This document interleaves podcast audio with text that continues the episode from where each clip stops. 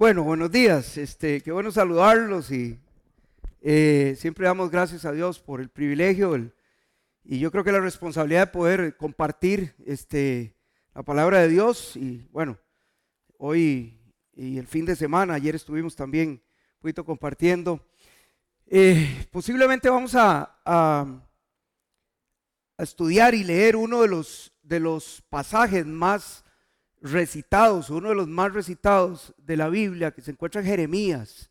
Jeremías 33.3 posiblemente es uno de los pasajes más recitados este, en la Biblia que se usa para muchas eh, diferentes alternativas y muchas diferentes situaciones adversas y no adversas que, que pasamos en la vida. Este es un pasaje bien, bien importante que creo yo y es lo que pretendo y voy a tratar de, de compartir esta mañana este, de explicar un poco el entorno de lo que estaba pasando para tratar de entender qué era lo que estaba pasando en ese momento puntual de la vida de Jeremías y del pueblo de Israel, para tratar de tener una, una, una dimensión más amplia de lo que Dios este, y el mensaje de Dios en ese momento para Jeremías. Este, así que bueno, vamos a buscar, les voy a pedir que busquemos Jeremías 33 y vamos a leer más que el versículo 33, vamos a leer del versículo 1 al versículo 8, Jeremías 33. Vamos a andar por ahí, vamos a echar un poquito atrás en el 32, vamos a andar un poquito en los salmos, este, pero este va a ser el enfoque, Jeremías 33 del 1 al 8. Amén. Vamos a buscarlo, se lo leo, dice, vino palabra de Jehová a Jeremías la segunda vez, estando él preso en el patio de la cárcel diciendo, así ha dicho Jehová que hizo la tierra, Jehová que la formó para firmarla, Jehová es su nombre. Versículo 3, clama a mí y yo te responderé y te enseñaré cosas grandes y ocultas que tú no conoces. Porque así ha dicho Jehová Dios de Israel acerca de las casas de esta ciudad y de las casas de los reyes de Judá, derribadas con arietes y con hachas porque vinieron a pelear contra los caldeos para llenarlas de cuerpos de hombres muertos a los cuales herí yo con mi furor y con mi ira, pues e-, escondí mi rostro de esta ciudad a causa de su maldad. He aquí que yo les traeré sanidad y medicina y les curaré y les revelaré abundancia de paz y de verdad. Versículo 7. Y haré volver los cautivos de Judá a los cautivos de Israel y los restableceré como al principio y los limpiaré de toda maldad con que pecaron contra mí y perdonaré todos sus pecados que contra mí pecaron y con que contra mí se rebelaron.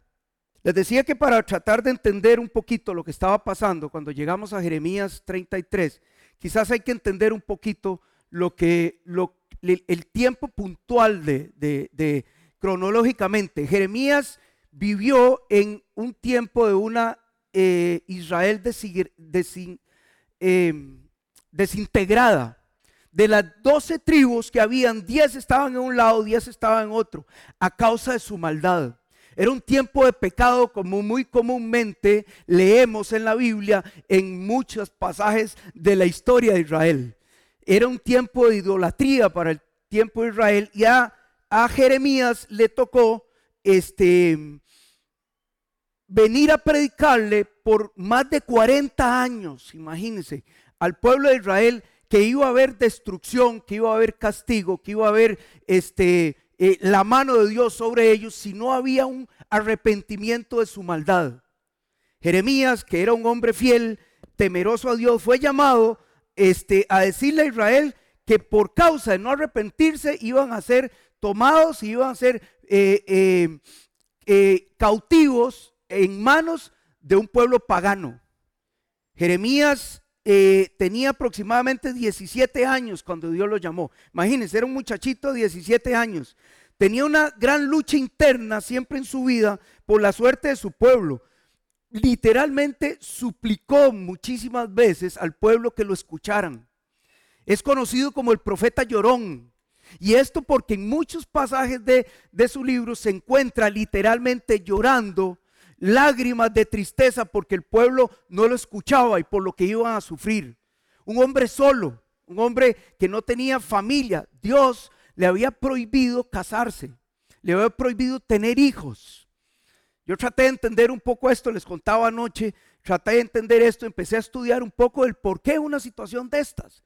Y bueno, varios comentarios y, y varias interpretaciones coincidían en que posiblemente Dios, ante un mensaje tan fuerte que le había dado para su pueblo de destrucción, le quería evitar ese, ese, ese dolor mayor a Jeremías de que tras de que sabía que eso iba a pasar, porque Jeremías no lograba resultados, aún así imagínense teniendo familia, teniendo esposa, teniendo hijos, de repente, insisto, esto es una solo una interpretación, anoche decía que la, la Biblia no se explica, sino que se interpreta, que podría ser un, quizás un, un, un eh, propósito de Dios prohibirle a Jeremías tener hijos esposa, hijos, familia. De manera que era, que era, eh, era una persona muy solo, muy sola. Israel este, había endurecido su corazón, había vuelto un corazón insensible por efecto del pecado, que es muchas veces lo que pasa en nosotros. Cuando estamos en pecado nos volvemos insensibles. E Israel pasaba esto por muchos años, una y otra vez el pueblo caía en idolatría, caía en pecado y el pueblo era, ya Dios estaba harto. Jeremías era como el último profeta que iba a mandar Dios a predicar de esto. 40 años pasó predicándolo, imagínense. Jeremías no veía resultados, en ningún momento vio resultados, a diferencia de otros profetas. Cuando leemos la historia de Isaías, cuando leemos la historia de de Elías, aún con el, decía anoche, con el cabezón de Jonás. Estos profetas de una u otra manera vieron resultados. Muchos a corto plazo, muchos muy pequeños, pero vieron resultados. Jeremías nada, absolutamente nada. El pueblo de Israel había dejado automáticamente de tener a Dios como número uno en su vida. Y el pecado de la idolatría, a pesar de que había salido de Egipto, el pecado de la, idolatría que había aprendido en Egipto no se le quitaba. Cuando Israel salió de Egipto, salió en medio de un despliegue de milagros, ¿o no es cierto? ¿Se acuerdan la salida? 400 años estuvo aproximadamente este, el pueblo de Israel en Egipto. Cuando Dios decide ya sacarlo, lo hace por medio de un despliegue de milagros impresionantes, pero eso no fue suficiente para el pueblo de Israel. Las malas mañas de idolatría que traían del pueblo de, Egipto la siguieron este, practicando una y, una y otra vez. Todo esto este, desanimó a Jeremías, lo metió en un lodazal, en un pantano de depresión, de agobio. Este, una persona que durante 40 años le predica al pueblo, no logra resultados, una persona sola, una persona desanimada, inclusive llegó un momento a dudar de Dios por ahí en el capítulo 15. Y saben, cuando yo leo esto de la depresión o la angustia de, de, Jeremías, lo veo como un consuelo. Yo no sé si es que mal de muchos consuela tontos, ¿verdad? Pero saben, eso nos pasa a los hijos de Dios cuando estamos creciendo espiritualmente. Cuando tratamos de crecer y muchas veces nos caemos y nos deprimimos, tenemos que acordarnos que cuando creemos en Dios, una nueva naturaleza entra en nosotros, pero la vieja naturaleza eh, permanece en nosotros y empieza a luchar entre sí. Y muchas veces, por más que nos esforcemos, por más que hagamos las cosas, por esto muchas veces no vemos los resultados y nos decaemos y nos sentimos como 17 perros bajo cero. Y eso es natural, la Biblia lo dice. Vean lo que dice Gálatas 5:17. Porque el deseo de la carne es contra el espíritu y el del espíritu es contra la carne. Y estos se oponen entre sí para que no hagáis lo que quisieres. Muchas veces cuando vamos, queremos ir por aquí, terminamos yendo por allá, queremos ir por allá y terminamos yendo por aquí, ¿o no es cierto? Y muchas veces es eso, que la naturaleza eh, pecaminosa que vive en nosotros lucha contra la naturaleza espiritual. ¿Cuál, va a ganar? Ya la que usted alimente más. Siempre hay un ejemplo de los perros, ¿verdad? Es un perro, cuando lo luchan entre ellos, ¿cuál es el que gana? El que se alimente más, el que está más fuerte. va a depender del que nosotros le demos más comida. Si le damos más rienda a la naturaleza pecaminosa, va a ganar. Y si le damos más rienda a la naturaleza espiritual, va a prevalecer por eso. Pero es normal. Así que no señalemos a Jeremías. Saben, empecé a estudiar y habían predicadores inclusive que señalaban a Jeremías. Qué bárbaro Jeremías, cómo Jeremías, cómo Dios le dio la palabra, cómo profeta de Dios desde los 17 años lo escogen, esto y lo otro. Y tiene Dios que venir y recordarle, Jeremías, aquí estoy yo. Acuérdese de mí. Pero es normal en nosotros. Esto fue básicamente lo que, lo que quizás teníamos el entorno para tratar de entender un poquito lo que estaba pasando, para llegar al capítulo 33 de Jeremías. Así que vamos a leerlo, vamos a volver a la palabra y vamos a tratar de entender un poquito lo que dice estos, estos, versículos. Titulé la, la, la lección este, Un recurso inagotable. Un recurso inagotable, ahora les voy a explicar por qué. Jeremías del 1 al 33 dice, vino, vino palabra de Jehová a Jeremías la segunda vez, estando él aún en el eh, preso en el patio de la cárcel, diciendo, así ha dicho Jehová, que hizo la tierra, Jehová que la formó, para firmarla, Jehová es su nombre. Versículo 3, clama a mí y yo te responderé y te enseñaré cosas grandes, ocultas que tú no conoces. Número uno, esto es un mensaje de gozo para un alma abatida. El primer versículo nos dice que vino palabra de Dios la segunda vez estando en la cárcel. En el 32 encontramos que, que Jeremías este, fue, que es parte de lo que estaba pasando, Jeremías fue eh, enviado a la cárcel por medio del rey Sedequías. Literalmente encontramos que el rey estaba harto de la predicación de Jeremías. Eran 40 años de predicar lo mismo, de predicar, de exhortar al pueblo, de predicar que se arrepintiesen, de predicar y, y, profetizar que iba a haber destrucción, que iba a haber cautiverio. Y el rey llegó a un punto de decir, ya no quiero oír a este chavalo hablando esto. Lo, lo agarró y lo mandó a la cárcel. Eso pasó en el capítulo 32, el rey Sedequías. Entonces lo que nos dice es que estando en la cárcel, viene Dios por segunda vez. En el 32 ya lo visita, que ahora lo vamos a ver y le, da un mensaje de palabra. Pero en el, en el 33 le dice, estando aún Jeremías en la cárcel, viene el Señor por segunda vez y ojo, el mensaje primero le dice es que Dios le recuerda quién es Él. Ese es el primer mensaje. Vean el versículo 2. Dice, así ha dicho Jehová que hizo la tierra. Jehová que la formó para firmarla. Dice, Jehová es su nombre. Primero el Señor llega donde Jeremías y le dice, Jeremías, acuérdate quién soy yo. Acuérdate quién te está hablando. Y saben, y es que Dios constantemente nos recuerda quién es Él. La mejor manera de crecer nosotros en relación con Dios es saber quién es Dios. Cuando nosotros nos empeñamos en conocer a Dios primero y conocer de Dios, vamos a crecer espiritualmente. El conocimiento de Dios infunde en nosotros temor a Dios. No temor de miedo, ese temor que típicamente, eh, no es que yo le tengo miedo, como el temor que, como el miedo que le tengo yo a Johanna. Perdón, amor, siempre me dicen no me mencione. No es broma, es broma. El temor que habla la Biblia que le tenemos que tener a Dios es un temor de respeto, nacido del conocimiento que tengamos de Él. En la medida que nosotros aprendamos más de Dios, conozcamos sus atributos, su santidad, su grandeza, toda su magnitud, eso infunde en nosotros temor, respeto. Y saben, cuando, cuando tenemos temor y respeto a Dios, no tenemos problemas en obedecerle. Me estoy adelantando un poquito, esto lo voy a reforzar más adelante. Típicamente cuando tenemos un líder que nos dirige bien, ¿cierto o no es cierto? Estemos donde estemos, que nos da instrucciones claras, que nos dice qué hacer, que da el ejemplo y sabemos de su liderazgo, no tenemos problemas en, en, seguir sus instrucciones, por más testarudos que seamos.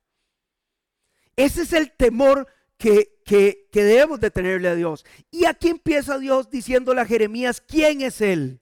Le recuerda quién le va a hablar y quién le está diciendo la palabra, quién lo está visitando. Le dice, así ha dicho Jehová, que hizo la tierra, Jehová que la formó para firmarla, Jehová es su nombre.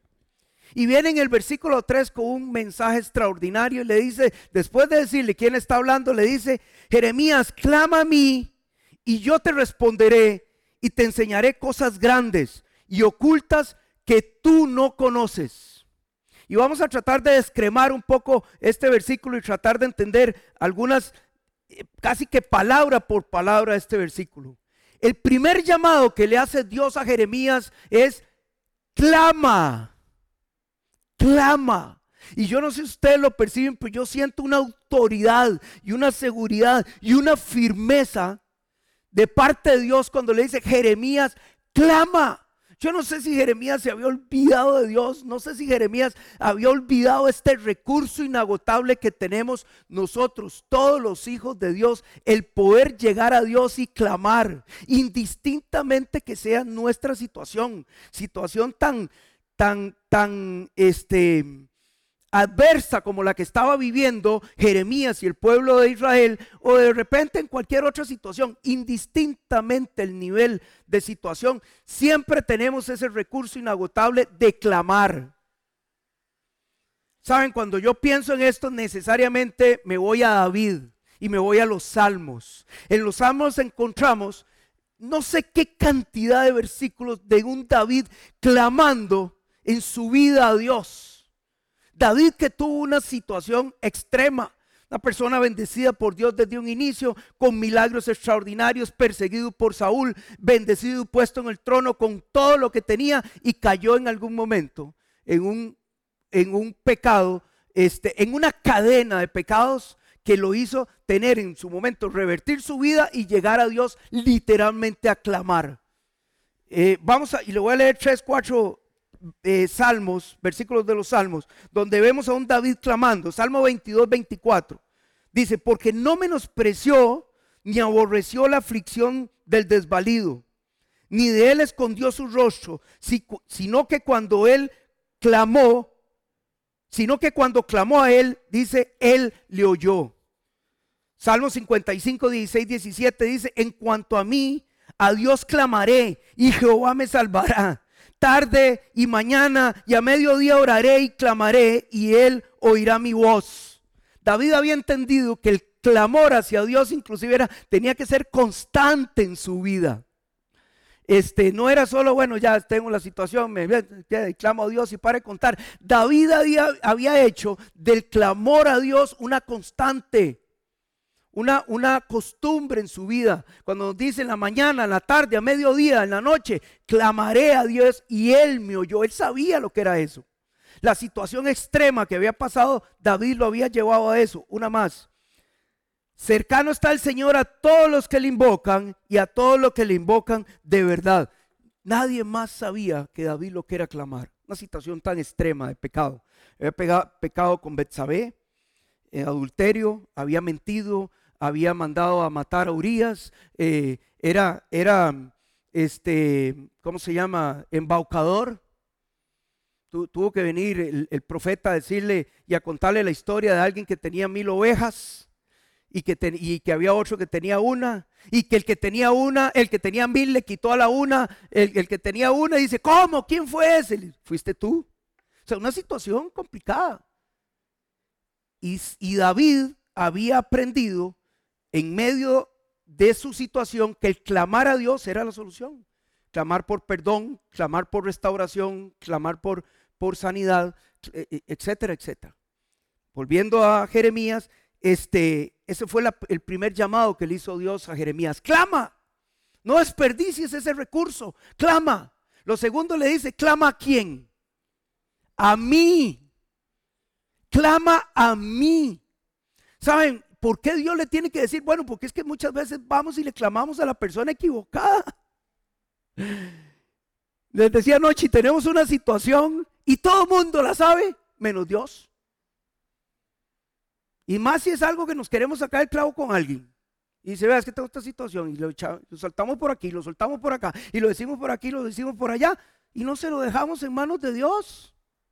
¿Saben que es la segunda vez que Dios usa ese término de a mí. Vamos a, Jeremías.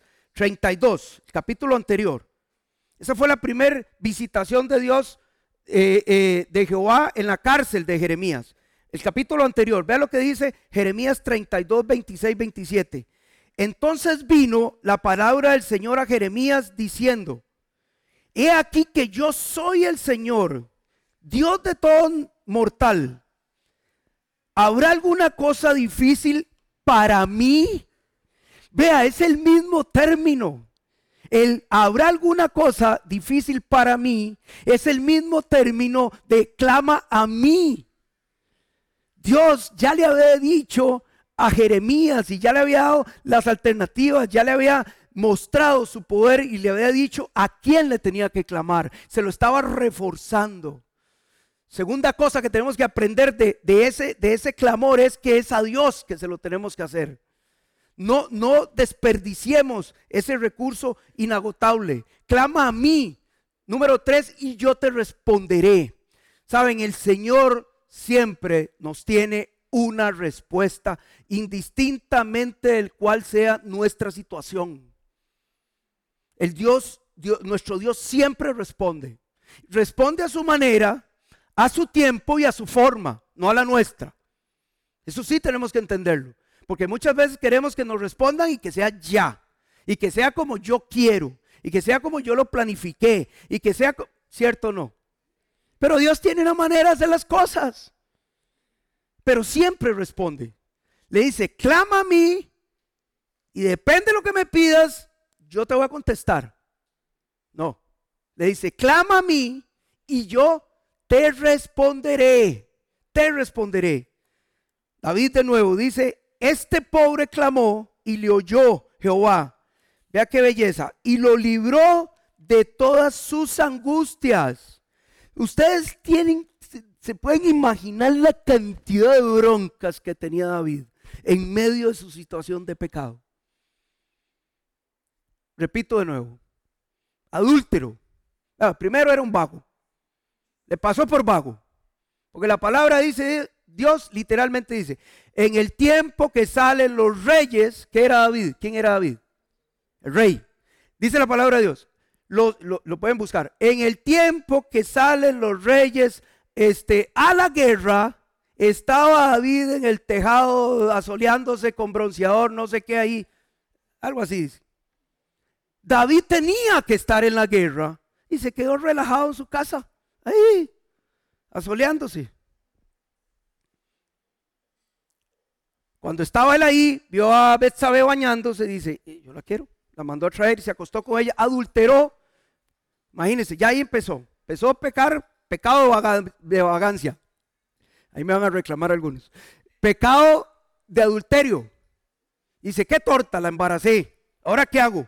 Es fácil, voy a mandar a traer a Urias, que era el esposo, era una mujer casada, era un hombre casado, adulterio, manda a traer Urias, que estaba allá en la guerra, era un, soldado, y lo mando que lo traiga, que se vaya a pasar unas noches con la, con la esposa, y ya listo, la embaraza y me quito esa bronca, nadie se da cuenta.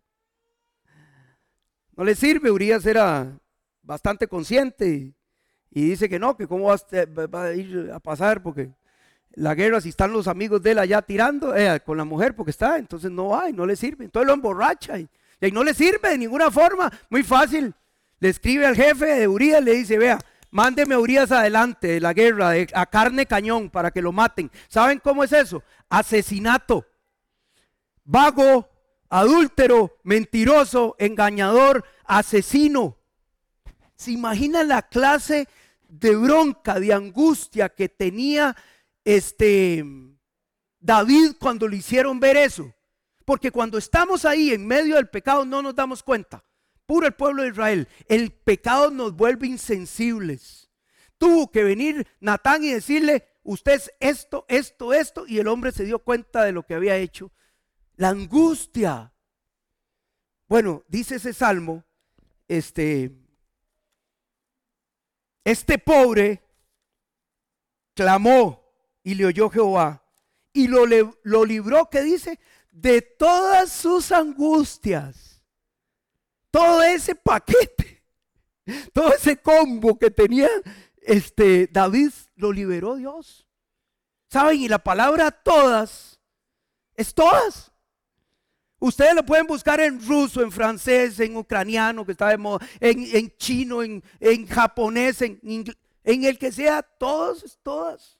Esa es la promesa de Dios. Clama a mí y yo te responderé. Número cuatro, y te enseñaré cosas grandes.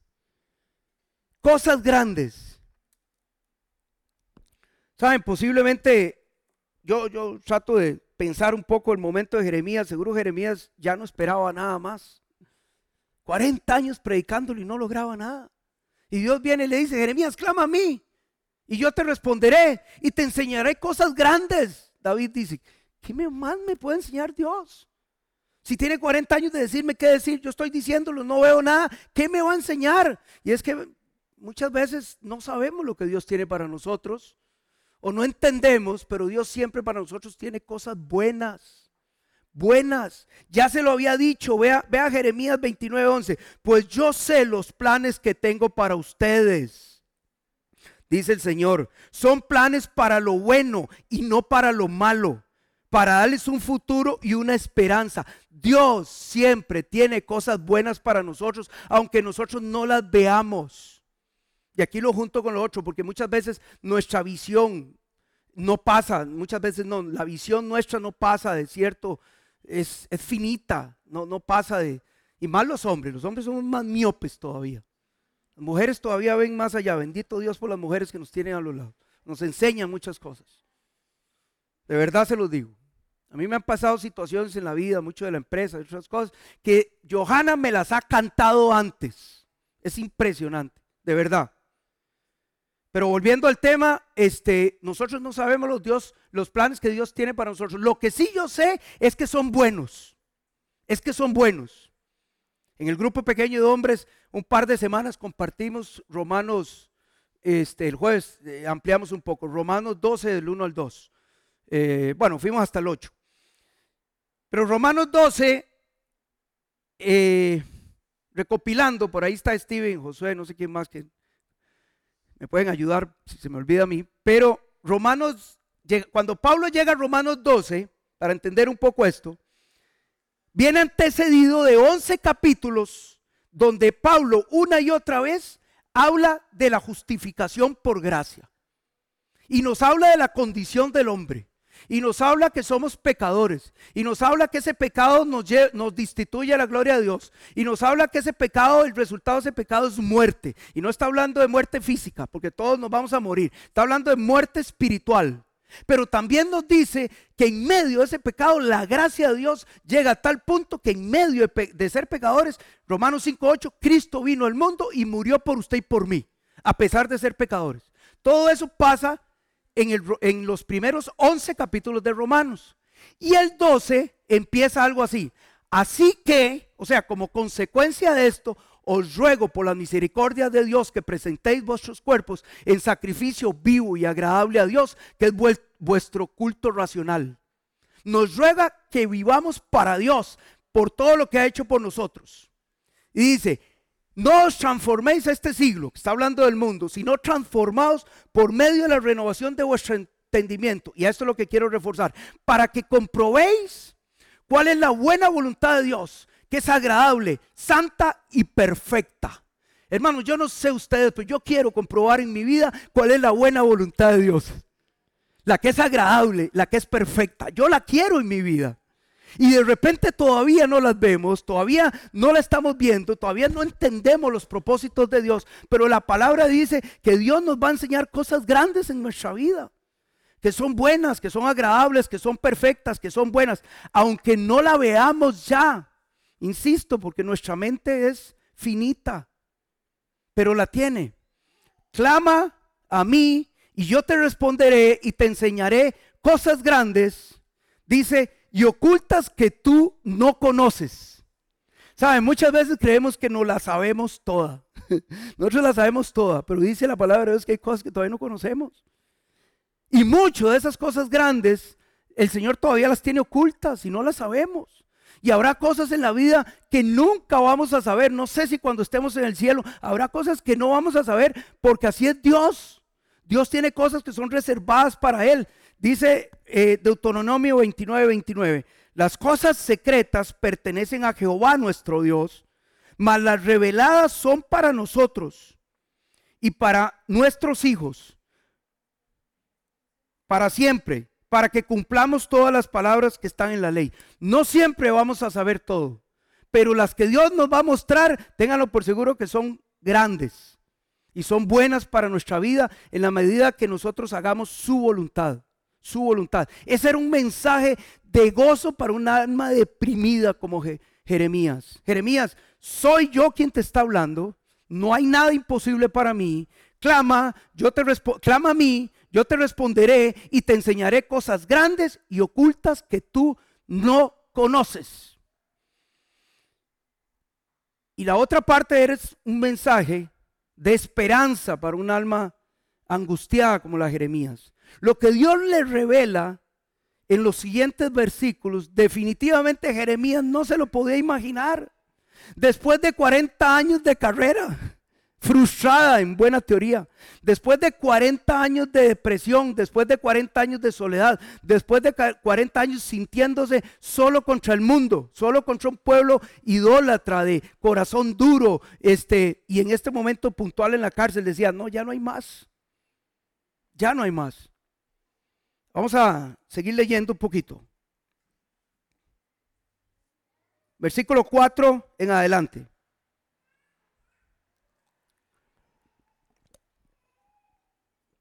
Porque así dicho Jehová, Dios de Israel, acerca de las casas de esta ciudad y de las casas de los reyes de Judá, derribadas con arietes y con hachas, porque vinieron para pelear contra los caldeos, para llenarlas de cuerpos de hombres, de muertos, a los cuales herí yo con mi furor y con mi ira pues escondí mi rostro de esta ciudad a causa de toda maldad. Del 4 al 5 Dios le dice, acuérdese cómo está la destrucción. En medio de esa destrucción causada por su maldad, mi ira causada por su maldad, yo voy a hacer esto. Número uno le dice, y le ofrece un plan que prevé y garantiza paz perfecta. Vea lo que dice el 6. He aquí que yo traeré sanidad y medicina y los curaré y les revelaré abundancia de paz y de verdad. De verdad que era una cosa grande y oculta para Jeremías. Yo no creo que Jeremías en medio de esta situación hubiera haber pensado que Dios todavía tenía un plan que les garantizaba sanidad y paz perfecta en medio de una guerra, en medio de una situación tan extrema. Vean, cuando vemos nosotros esta situación y vemos las noticias, por ejemplo, de la guerra ahorita de Rusia este, versus, versus eh, este, esta gente de Ucrania, y uno ve tanta destrucción. Ayer creo, antier, este, pusieron una toma de, un edificio de cinco pisos de residencial que cayó un misil en el centro y una destrucción terrible. ¿Cómo deben estar esas ciudades? Y uno no puede imaginarse que en medio de eso pueda haber una luz de esperanza, que haya paz ahí a corto plazo. Imagínense ahora con 40 años de estar viviendo esto. Esto tiene un año, cumplió un año hace esta misma semana. Imagínense con 40 años y que, ¿cómo se llama? Eh, Jeremías no había esperanza de nada. De repente ahí este, ¿cómo se llama? El presidente de Ucrania, Zelensky o algo así. Y de repente ve que lo visita Biden y lo visita el otro y le mandan tanques y le mandan esto y le mandan... Eh, de repente hay una luz de esperanza. Jeremías nada. Pero realmente esa era una de las cosas grandes y ocultas que Dios tenía este, para el pueblo de Israel y Jeremías. Un mensaje de esperanza que, que, eh, incluía sanidad y paz. ¿Y qué hay más? Eh, ¿Y qué hay, qué hay mayor deseo en nuestra vida que paz? No creo que cosas materiales, eh, ni paseos, ni fiestas, ni nada. Paz paz, le, le, le, le, provee, le, ofrece una esperanza de paz en su vida. Versículo 7, eh, sí, versículo 7 le dice, y haré volver los cautivos de Judá y los cautivos de Israel y los restableceré como al principio. Era un plan que incluía libertad de todo lo que podía esclavizarlos. Vea, Dios ofrece para nuestra vida un plan cuando clamamos a Él, cuando lo reconocemos, cuando sabemos a quién le estamos hablando, un plan que garantiza libertad de lo que nos esclaviza, de lo que nos tiene muchas veces atados. Anoche le decía, eh, déme a ver a quién agarro el pochimbolo y a Steven, a Steven. Nosotros estamos llenos de, de varas raras todos, ¿o no? De camotes. Y yo digo, es que ese chaval Steven, por la confianza, anoche agarré a Adrián, Steven. Ese Adrián, Steven es un camotazo. ¿Qué camotes más raros tiene? Y Steven dice, ¿qué vara más rara la de Rafa? Y Rafa es un gran camote. Porque todos estamos llenos de, de camotazos. Ojo, ojo. Eso es cierto y no nos lo vamos a quitar, pero muchas veces esos camotes son pecado. Y no nos damos cuenta. Y no le decimos cómo es. Y le decimos camotes, pero son pecados. Y en veces nos tienen esclavizados. Algunos son muy fáciles de, detectar, otros no tanto. ¿O no es cierto? Lo hablábamos el juego, José, ¿te acordás? Algunos pecados son muy fáciles de detectar. Al adúltero, al ladrón, inclusive al mentiroso. Pero ¿qué pasa con el orgulloso? ¿Qué pasa con el envidioso? ¿Qué pasa con el chismoso? Ojo que estoy hablando en masculino. ¿Qué pasa con el jactancioso, con el presuntuoso? Y nos esclaviza eso muchas veces. Y son camotes, es que es un camote, qué camote raro. Ah, es que sí, sí es presuntuoso. Es un camote que tiene Rafa. Hágase el loco. Hágase el soviético. Ay no, el ruso. Y muchas veces son pecado. Dios le ofrece a Jeremías y al pueblo de Israel, claro, aquí era esclavitud eh, en, el, en el hecho de la palabra. Y le ofrece libertad de todo lo que tenía eh, esclavizado. Definitivamente nunca Jeremías había recibido un, mensaje como este. Y posiblemente no se imaginaba la posibilidad de libertad. Pero ahí está. Versículo 8, estoy terminando. También le ofrece un plan de restauración y oiga qué lindo, de sanidad espiritual. Vean lo que le dicen en el 8. Y lo limpiaré de toda su maldad con que pecaron contra mí y perdonaré todos sus pecados con que contra mí pecaron y que con, con que contra mí se rebelaron. Era un mensaje de esperanza y de promesa a un pueblo en medio de pecado, de sanidad espiritual, de perdón. No es nada diferente a lo que Dios nos ofrece por medio de su Hijo Jesucristo todos los días en, eh, por medio de las buenas nuevas. Hermanos, cuando nosotros comprendemos que venimos a este mundo con un pecado original, que somos pecadores profesionales, que somos pecadores por naturaleza y entendemos que la única, la única eh, manera de cambiar esa condición es creer en Jesucristo, es, es que Dios tuviera que enviar a su Hijo Santo a morir por nosotros, nosotros entender eso, creerlo en nuestra vida, adaptarlo en nuestra vida, en ese momento Dios nos perdona, pasamos a ser sus hijos. El pecado original en nosotros termina en ese momento, pero seguimos pecando. Seguimos pecando por la naturaleza. Y en medio de cualquier pecado, cuando hay un arrepentimiento real, Dios nos perdona, nos ofrece eh, eh, sanidad espiritual. No desperdiciemos ese recurso de pedirle eh, perdón a Dios en medio de situaciones. Dios va a hacer milagros en su vida, en mi vida, cuando, cuando estamos esclavizados a algo, estamos pegados en algo, estamos insistiendo en algo que sabemos que va en contra de Dios. Ese era el plan que Dios le tenía a Jeremías. Esas eran las cosas grandes y ocultas que Jeremías no veía. Era un plan de restauración, eh, eh, de, paz. Era un, un, un, plan que le garantizaba eh, eh, cualquier esclavitud mandarla al, al, destierro. Y era un plan que incluía restauración de sanidad espiritual de cualquier cosa de pecado que tuviera el pueblo. Realmente habían cosas grandes, ocultas, que no veía por su mente finita Jeremías y Dios tuvo que recordarle. Termino con un pasaje, si tal vez me, me acompañan. Está en Primera Juan, eh, perdón, en Juan capítulo 8. Con esto termino.